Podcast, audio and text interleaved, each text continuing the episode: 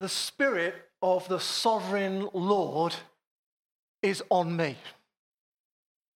Because he has anointed me to proclaim good news to the poor. He has sent me to bind up the brokenhearted, to proclaim freedom for the captives, and release from darkness for those in prison, to proclaim the year of the Lord's favor and the day of the vengeance for our God, to comfort all who mourn, to provide for those who grieve in Zion, to bestow on them a crown of beauty instead of ashes, the oil of joy instead of mourning, and a garment of praise instead of a spirit of despair. They will be called oaks of righteousness, a planting for the Lord for the display of his splendor. Hallelujah. Hallelujah. I feel that our worship, the testimonies, everything already has gone much better than me and before me. And I think ah, I'm hoping and praying that what I have to share this morning dovetails in helpfully. But who was I quoting there? Who was talking? Who was doing the talking there? Any ideas? Shout it out. Isaiah? Anyone else? Jesus? Anyone else? Us? A little us from over there. Wonderful. That's exactly right. We're going to look at each of those in turn in a minute. You know, this morning, I feel like I've been in, in, entrusted with the crown jewels. Not only is this a significant passage in the Bible that we're looking at today, but it's also precious to us as a local church. 36 years ago, a few from New Life Church Biggin Hill met to pray about a new church they wanted to see start in the village of Tatsfield. And as they prayed, someone read out Isaiah 61, verse 3 They shall be called oaks of righteousness, a planting of the Lord for the display of his splendor. And what they shared in that little prayer meeting has gone on to shape the prophetic vision of who we are today as King's Church, these 30 plus years on. Maybe with the added poignancy years later when they moved their Sunday venue to Oxted, called uh, or named after the place of the oak, as Oxted means. But it continues to live with us as a church, so much so that we included it in our most recent uh, vision booklet, published a couple of years ago. Do take one if you haven't got Got it. There it is Oaks of Righteousness, 1983. And it's still living with us. I have to confess to you, though, I haven't got a great track record when it comes to the crown jewels. Um, we went, like many of you do, to the Tower of London one day for a nice family day out. And we shuffled past the armed guards. Uh, and we lined up and got our little moment glancing past the cabinets containing the Queen's bling the crowns and the tiaras and the orbs and everything else that she brings out at parties.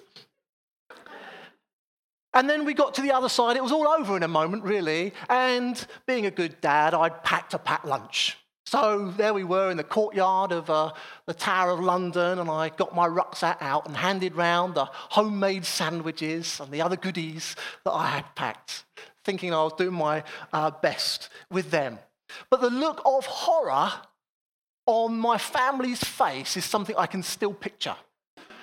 As I got my apple out to eat, and you know the best way of eating an apple is to get a sharp knife from the kitchen drawer and to slice crunchy bits of the apple off uh, uh, uh, and eat it. Why are they looking at me like this? What, what's wrong? I mean, it's the best way of eating an apple. I don't want to, you know, bite into it with my teeth. It just tastes nicer. But the thought that I'd gone through all that security with a kitchen knife in my bag, I think had filled them with a bit of dread. Uh, and there were still some, what, the, what, do you call them? There were still some of those guys in the red and the hats walking around. Um, maybe, uh, beef eaters, they're the ones, yeah. Hopefully, I will handle the crown jewels a bit, a bit with a bit more care uh, this morning for us. Let me just pray. Heavenly Father, I thank you for this passage and the way in the past it shaped us as a church. And I thank you, Lord, for the, the things we've been looking at over recent weeks about our discipleship and growing in you, and this promise you've made to us more recently, and specifically of an anointing to come, of your Spirit upon us to bring freedom and release and healing. And Father, I pray in the vein of what you're already doing this morning, would you speak to us through this scripture again? Would you help us to grow into it, to respond to it, and to see your glory increase upon the earth in Jesus' name? Amen. Okay, so if you've got a Bible, look up Isaiah chapter 61. That's where we are. It will come up behind me if my head's not in the way. Uh, you can look at that as well. So, at one level, of course, as you said, it's Isaiah who's doing the talking here. He was one of God's prophets to the Israelites, and he wrote this around 2,700 years ago. Although he was speaking in the first person, so he says, The Spirit of the Sovereign Lord is on me because the Lord has anointed me, he isn't speaking for himself. He's, if you like, personifying the one that he's prophesying about. It's a style that he has of prophecy. He uses it a few times in his big long book that's in the heart of our Bible. This is one of those occasions. It's a style thing. I guess it's rather than him declaring God's anointed one is coming. It's rather than him saying, My anointed one is coming, says the Lord. It's an alternative that. He stepped into the shoes of the anointed one and is now speaking on his behalf. The Spirit of the sovereign Lord is upon me. That's what he's doing. In fact, he's bursting into song. The song of the anointed one. It's got poetry, it's got lyric, it's got a meter, it's got rhythm, it's got kind of sense of music about it. He's giving voice to the Messiah who was to come. Messiah, Hebrew meaning anointed one. He's giving voice to the Messiah, the Christ in Greek, anointed one. He's personifying him. And before we look at who else is talking here, I just want to highlight a couple of things. Firstly, it's a freedom song. The theme of this song is freedom. It's all about freedom. And if you went back another 750 years to 1450 BC, roughly, before Christ, then Moses had led the Israelites out of years of slavery through the Red Sea, miraculously, through the desert, into the wilderness. And he was leading them. He went up Mount, uh, Mount Sinai and, res- and met with God and received the law that they were to live by as a nation, returned and explained it all to them. And one of those instructions was to celebrate the year of Jubilee every 50 years, on the 50th year. In a sense, it was a radical economic policy for the nation to follow. That on the 50th year, they were to stop, they were to rest again, and they were to restore everything. Every debt, every financial debt was to be cancelled. Every person that found themselves in slavery was to be set free. It wasn't a bankruptcy system. You couldn't declare yourself bankruptcy. If you had nothing left, you would have to sell yourself into slavery. That was all ended on the 50th year. All property that had changed hands, whether willingly or unwillingly, all the land that had been kind of changed had to be restored to the original owners. It was as if everything was on like a 50 year lease. And there was a moment when all those leases came to an end and restoration came. It was a year of amazing favor, of amazing grace for the people that maybe almost everybody, at least once in their lifetime, would have experienced. And the lyrics of our song today from Isaiah 61 draw heavily from that kind of heritage, from almost another millennia beforehand. The phrase to proclaim freedom or to proclaim liberty in verse 1 is, comes directly from the description about the year of Jubilee. Leviticus, Leviticus chapter 25, verse 10, in the early part of our Bible, it says this Consecrate the 50th year and proclaim liberty throughout the land and for all its inhabitants. Exactly the same phrase. But even the fact it's, it's known as the year of the Lord's favour, that middle sentence in verse 2, uh, as a summary, really, it's very similar to the year of Jubilee. The year of. The year of grace, the year of restoration, the year of Jubilee, the year of the Lord's favour. In fact, um, preaching from this passage today has even added poignancy for us as a family. Because only a week ago today, my wife Caroline here celebrated her 50th birthday. Hey! How's that song go? No, let's not. Yeah, so I wouldn't highlight it otherwise, you know. But a week after, uh, and, the Lord set me up to speak on this. I mean, it was His, I didn't choose this passage. I was asked to preach on this this week. Interestingly, God is, is speaking to us on themes of freedom in our own lives. So it does carry some weight. God set us up here for something to receive. The second theme I want to highlight to you uh, from what Isaiah said was transformation. The passage speaks of total transformation. There's a before and there's an after, and they're totally uh, in contrast. Before, they were poor, they were brokenhearted, they were captive, they were imprisoned. But after, they received good news. They were bound up, as you might a wound, to try and heal it and restore it. They're set free. They're released. Before, they're sad. So many words for sad. He's running out of them at the end of this passage. They mourned, they grieved, they smeared ashes on their head uh, as they did as an act of sorrow. They, they had despair hung, hanging around them like a smell.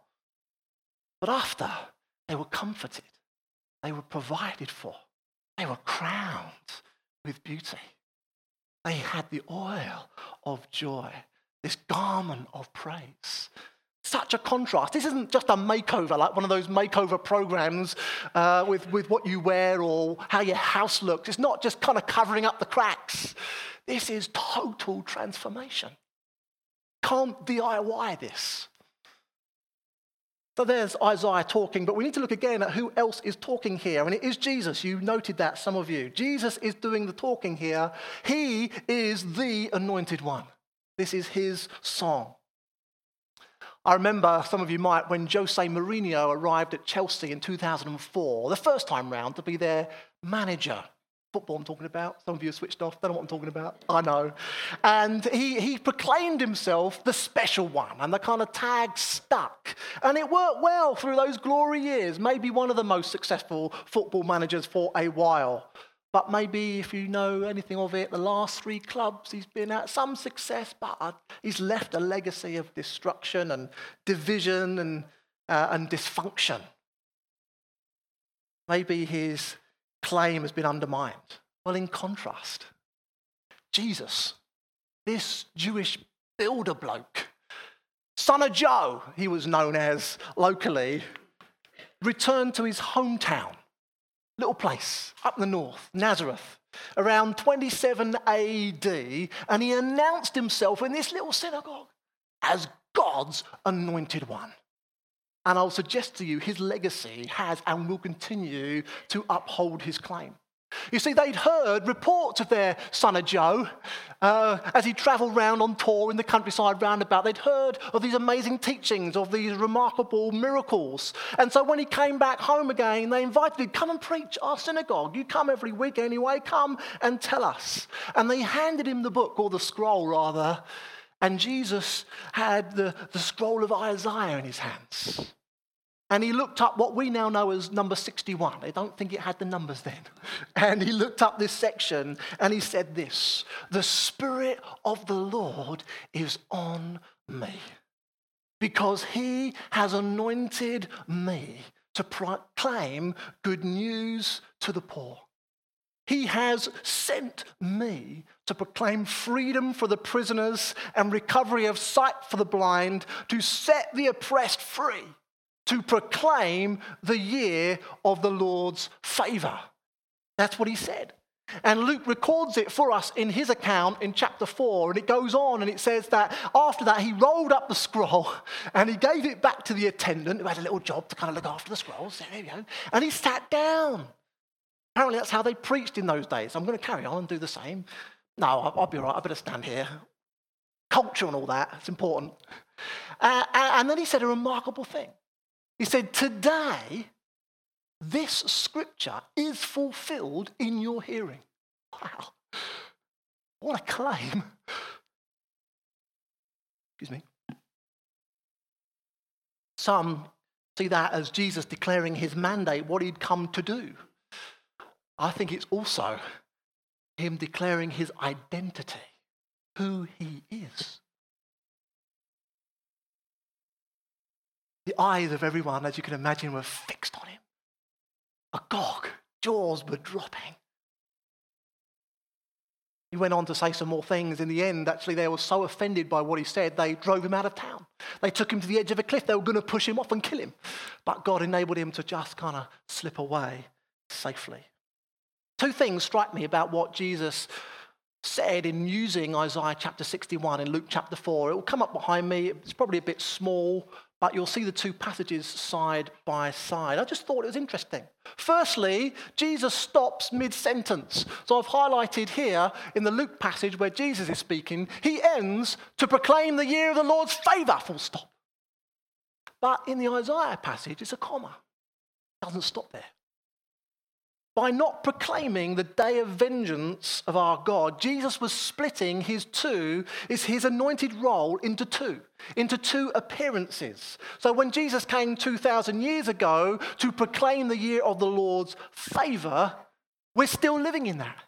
It wasn't a literal calendar year. It's, it's, it's, a long season of favor of God. It's the whole of AD history since Jesus came until he will return.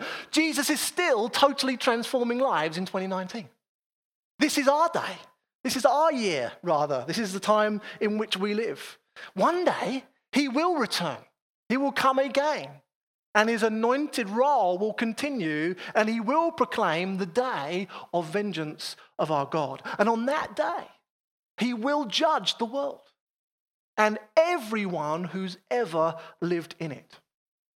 That's the first thing. The second thing I want to highlight, it might not show up too well, but some of these uh, phrases in red, some of them are in green. He doesn't exactly quote Isaiah 61. And for some of us, detail is important. Uh, and we need to loosen up. Okay, yes. Why, why, Jesus, did you not do that? Jesus skipped to bind up the brokenhearted. What's wrong with the brokenhearted? I don't want them to miss out. And he swapped release from darkness for the prisoners for recovery of sight for the blind, which is actually from Isaiah 42, verse 7. And he's put in to set the oppressed free, which is from Isaiah 58, verse 6. And I don't think this is lost in translation I think this is Jesus expounding the heart of the text, the meaning of what was already there. See, we're not to read this as a separate list of items. Oh, Jesus has come with a bit of good news for the poor. That's nice for the poor, isn't it?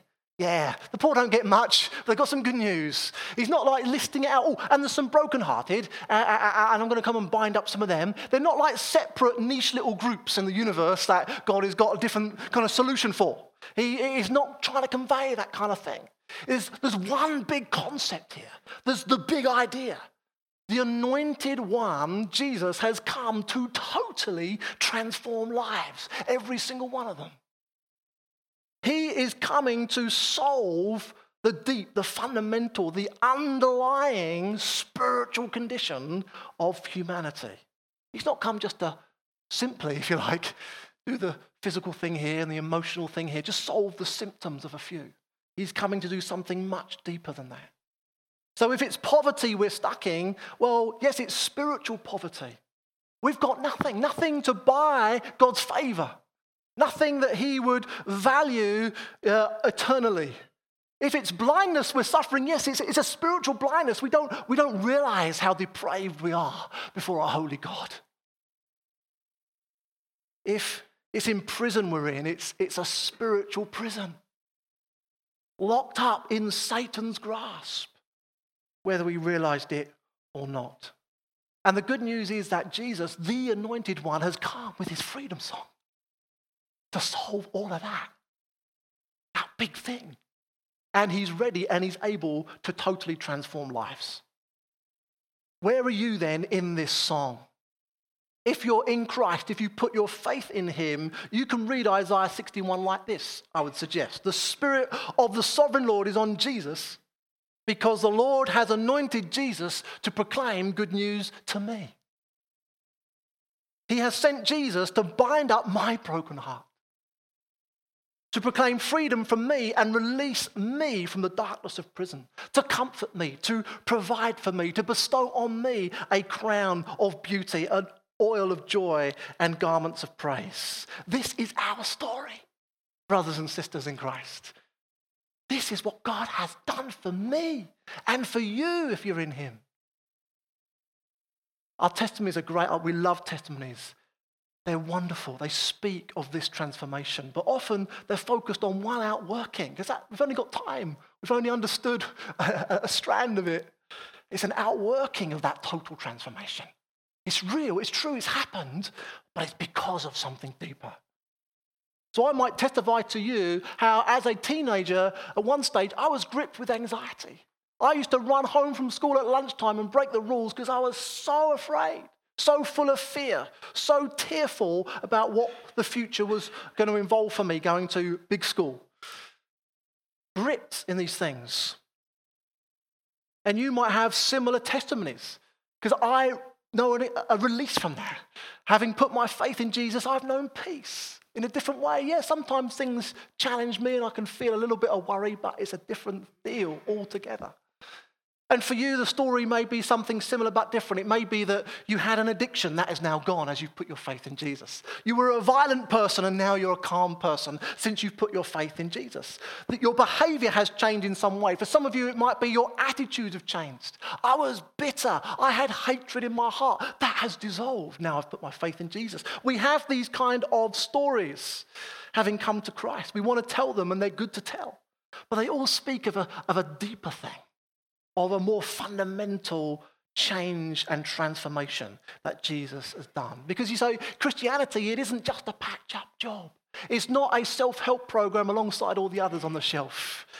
It's not about me being the best me I can be. It's not just a simple upgrade of a model of me. No, it's about being completely set free. That's what he's done for me. Transformed me. What is it then that Jesus has set us free from if we're in Christ? Is it our inhibitions? Well, he's done a bit of that. I, used to sit on the back row with my hands in my pocket and then on the front row. But it's not, it's not inhibition. God, that's God's sense of humour, by the way. Some of that. oh, dear. That's, that's my story. But it's not. It's, it's, it's deeper than that. Oh, is he, is he helped me over, uh, uh, overcome my struggles or my past pains? Yes, but it's deeper than that. What has Jesus set us free from? I've listed a few for you here. He's set us free from sin, which otherwise I'd have to own on the day of vengeance when it comes. Whether I'm alive or dead in this world, the day of vengeance I'll have to face. But He set me free from sin. I've put my faith in Jesus. He set me free from the addiction of sin, the power of sin that enslaved me. That even when I, or if I got to a point of saying, oh, I don't want to do those bad things or think those bad things anymore, even willpower wasn't enough to change me. He set me free from that. He set me free from the law. Now, the law was good, it was great, it, it helped me identify sin. It pointed it out to me, but it never lifted a finger to help me. He set me free from that. I'm free from the law. Hallelujah. He set me free from death.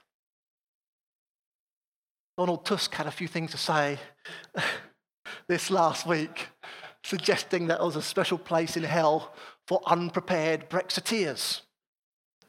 You have to be careful how you responded because you might have, uh, yeah, anyway. well, I'll tell you what, there was a special place in hell for me, irrespective of how I voted at the referendum, by the way. I'm not going to tell you that today. But my, my eternal destiny was hell, death, eternal. And that's been averted. That's freedom. I've been set free from that prison. I've been set free from Satan. He had a claim over my life because of my rebellion in God, towards God. Even from birth, it was there. I was steeped in it. He set me free from that. So total is our transformation in Christ. We gain a new identity, a new owner, a new purpose. Beautifully expressed in our verse uh, at the end of uh, verse 3 they will be called oaks of righteousness. A planting of the Lord for the display of his splendor. We were once spiritually poor condemned as sinful, but now our new identity is as oaks of righteousness, oaks alive, living, enduring forever, strong in all circumstances. We're oaks of something, of righteousness. So righteous as Jesus made me, it's my name. I haven't got a middle name. My name is Timothy Mayton. I haven't got a middle name. Not on my uh, you know, birth certificate anyhow, but I've just been given one here. Righteous. What? Tim, right? That doesn't sound ridiculous, Lord. Yes, oaks of righteousness. It's where you are now. And it's not because of what you've done, it's how Jesus has transformed you and set you free into. And now, somehow, by my faith in Jesus, all the perfect, complete, sinless obedience of Jesus is mine. Wow. Oaks of righteousness. We have a new name. We were once Satan's prisoners, but now we have a new owner. The Lord is our owner. We're now his plant. He's planted us. We're in his forest now of the Lord. For something, we have a new purpose. Once my purpose just seemed to be sorrow, just seemed to be my destiny. But now my purpose is to display something of God to the world something of his glory, something of his splendor. I'm meant to reflect it. I can now reflect it, and the whole world can look on and see how awesome God is. That's who we are. That's our new purpose. Our, our lives have meaning now. Wow. I just want to flick through to verse 10 and 11 of chapter 61. This is Isaiah speaking for himself now. It's like his encore. He's now testifying like we can to being totally transformed by Jesus. You'll recognize some of the phrases. He's mixed them around a little bit because we can do that, but the sentiment is there. I delight greatly in the Lord. My soul rejoices in my God, for he has clothed me with garments of salvation and arrayed me in a robe of his righteousness. As a bridegroom adorns his head like a priest, and as a bride adorns herself with her jewels. For as the soil makes the young plant come up, and a garden causes seeds to grow, so the sovereign Lord will make righteousness and praise spring up before all nations. Have you put your faith in Jesus Christ? Have you invited him to totally transform your life? If not, don't wait. Don't wait for the day of vengeance when you die or Jesus returns. It will be too late. Come now to Jesus while you have the chance. This Jesus, who, while remaining God, chose to be born into poverty for us, who chose to live a life of sorrows for us, who chose to allow his body and his heart to be broken at the cross for us. This anointed one who chose to receive the full vent of God's vengeance for us, who chose to break into the prison of death for us and then break out and rise to life victorious. You know, if you're in Christ already, there's so much more for you, I believe, to take hold of and experience from Isaiah 61. You may think, I know that's true, but some of it I'm experiencing, some of it I'm not quite feeling. Well, the truth is the truth. And there's more for you to experience and take hold of. And we could spend our time now just in ministry around that theme, but I, I do believe that God wants us to look one more time at who's talking here. It's us. White whisperer. Us? Yes, it's us. Us, Christ's church. We have come out now of Isaiah chapter 61, verse 1 to 3. We now are the oaks of righteousness. We now need to go back in again at the top. and read it for ourselves. We need to be the anointed ones in this world. We need to own this. We need to speak it for ourselves. What? Really? Yes. Not blasphemous. It's not claiming that we're the Messiah, capital M. What are we? We're Christians. We're little Christs. We're the body of Christ. We're the church of Jesus Christ. Jesus has won victorious. He's seated on the throne in heaven. But he sent his body, the church. Not alone, but with the same anointing, the same promise, the same power and enabling. We need to be the anointed ones. What do you want to see for the remainder of your life? What was a good question? Well, just thinking immediately, I want to see these nine alpha guests that are coming along totally transformed by the love and power of Jesus. We're used to seeing, Lord, two, three out of nine or ten come through. We want to see all nine transformed by Jesus. I want to see members of my extended family, every single one of them, even of the generation who are now dying out come to the knowledge of Jesus and be saved. I want to see the young generations have an opportunity to hear and respond to the gospel of Jesus Christ. I want the church in the UK to grow and be sizable like it's never done before. I want it to go beyond all the boundaries of our history books. I want to see again that the values that this nation seems to hold so closely reflect more and more the biblical God kingdom values that we read about. I want to see things like the sustainability conundrum solved. How is that going to be squared? How's the world going to live within its means? I want to see a church that's solving these things, providing hope. I want to see a recalibration of the economics on this planet so that people in Venezuela, people in Zimbabwe, people in the West can have provision. I want to see an evolution of our healthcare and our social care system because we've got an aging population and the needs are increasing. How are all these things going to get done? What is the hope of the world? It's the church, anointed by the Spirit on Monday morning and on Tuesday afternoon and on Wednesday evening in our workplaces, in our schools, when we come together. It's the church. What does a spirit filled church look like? What is this special anointing that this prophetic word we've been looking at over these last weeks mean? What is it? What is, what is it? What is it? Sorry if you've not been around these last few weeks. Of course, we want the Holy Spirit's presence. We want to be so aware of God's presence. We do. That, that bodies are shaking, that we're falling down under the glory and the weight of Him.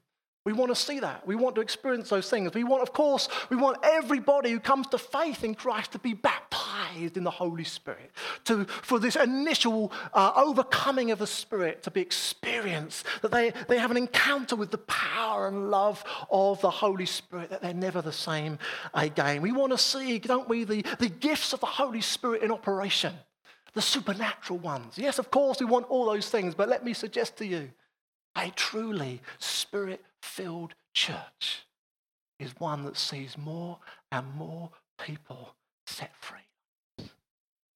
Totally, utterly, completely transformed. And then to go on with us seeing that transformation spread throughout our land, through our communities, through our organizations, through our nation and the nations of this world. Amen. Amen. We want to see that. The world needs a church that can stand up and say in full confidence, without a whisper, a hint of arrogance, the Spirit of the sovereign Lord is on me, is on us, is on the church, because the Lord has anointed us to proclaim good news, to bind up the broken, to proclaim freedom, to see release from darkness, to proclaim the favor of the Lord, to comfort, to provide, to see beauty where there's ugliness, to see joy where there's been sorrow, to see praise where there's been despair. Can you say that, church? Can, are you ready to say that, church? I want to be able to say that like that with full confidence, without a hint of arrogance, just as Jesus did. Not because we're divine, but He is. We've already had that message. We know that, okay? We've got our right place. We know where we are. let's, let, let, let's embrace this. I would encourage us to stand at this moment, if you will.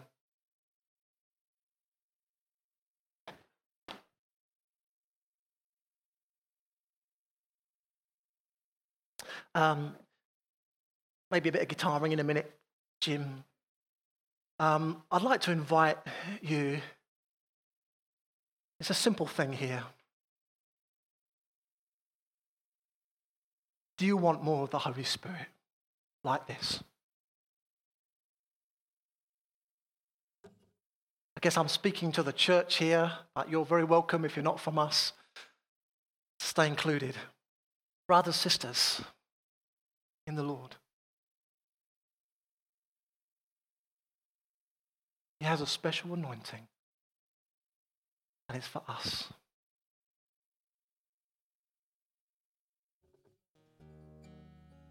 We've seen things, we've tasted things, we have much to be thankful for.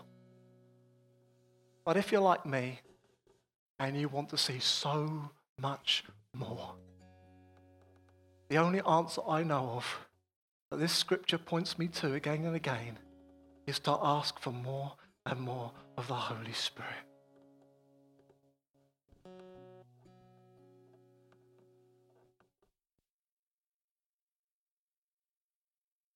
If that's you, like it is me, I invite you to come forward.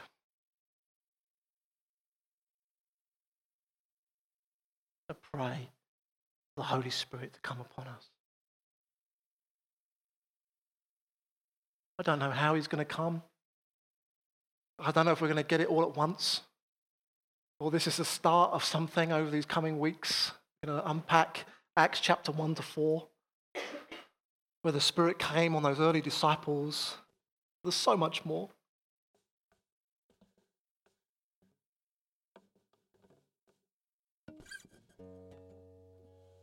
Let's just open our hearts, open our hands as a gesture of saying, Come, Holy Spirit.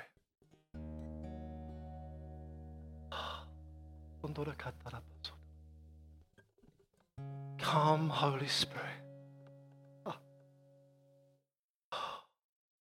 Thank you. Thank you, your grace found me. Thank you, I have a new identity. My name is righteous. Oh, I didn't earn it.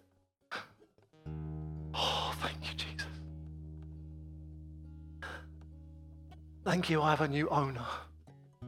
I belong to the Lord. No one else has a claim over me. Thank you, you filled my life now with meaning and purpose. Little old me, little old us to magnify the name of Jesus. Oh, wow. So, Holy Spirit, we ask right now with full faith, confidence in Jesus. Come. Come come upon us now. Fall. Anoint us